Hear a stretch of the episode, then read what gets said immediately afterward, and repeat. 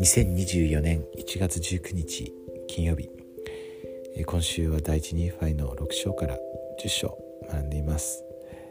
テキストから引用します。昔の預言者たちはイエス・キリストの使命を知っていて死について証しした。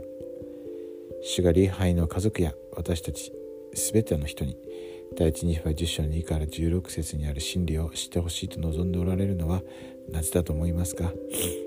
愛する人たちが救い主を生活に招き入れるのをどのように助けられるか考えてください。この10章の中で、えー、礼拝がこうキリストについてですね証ししてこう教えてる家族にですねそのあの様子がわかるわけですよね。えー、ですからまあここから学べるのは私たちもその他にですね、えー、習うことが大事だということです。えー、そして、ま、なぜその礼拝がそうしたのか、えー、それはあの本当に彼がキリストのもとに私たちが行く時に本当に大きな喜びをこう得られるということですね。知っていたからですよね。先ほどあの命の木の次元そうですよね。あの身をこうあの何よりも白くてですね美しい身を食べる時に本当にその味がものすごいこの、えー、美味しさなわけですよね。ですからそれをあの分かち合いたい。っていう思いですよね。今思い出した聖句があるのでそれ分かち合っております。あの、えー、礼拝がですね自分の家族に亡くなる前に明かししましたけれども、えー、その時に言った言葉です。第2ニーファイの一章の15節。しかし見よ主は私を地獄からあがなってくださった。私は主の栄光を見た。そして主の愛の身腕に永遠に抱かれている、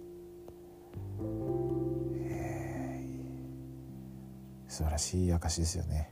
最後の主の愛の身腕に永遠に抱かれているってですね、えー、これが私は好きですけど、あのー、実際彼はそのような霊的な、あの経験をしていました、えー、そしてあの主があの自分のことをですね地獄からあがなってくださったということはあのはっきりと知っていましたね。そして主の栄光を見ましたね。文字通りですね。本当に素晴らしいマンです。あの私たちもリハイそしてニーファイ、えまた他の素晴らしい預言者たち、指導者たちにですね。従うことができます。日の境の立法にですね。無理なく従う、えー、ことができるわけです。本当にだからネルソン大官長は私たちにですね日の境の考えを持ちなさいとあの勧告しています。礼拝が証ししたイエス様が確かに生きておられて私たちの救い主贖い主であること。心から証しします。彼らにとって主がお生まれになるのは600年後でしたね、えー、私たちにとってはまあまあ過去もありますけれども未来ですよね。本当にもう600年も先じゃないですね。それはもう間違いないですね。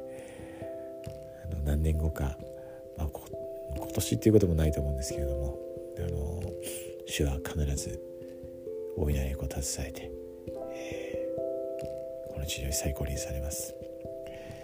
今その準備を私たちはしています。ね。さらにこの技を私たちが喜んで進めていくことができますように世の光となり血の塩となって、えー、イスラエルの集合の技を進めていけるよう心から祈ります。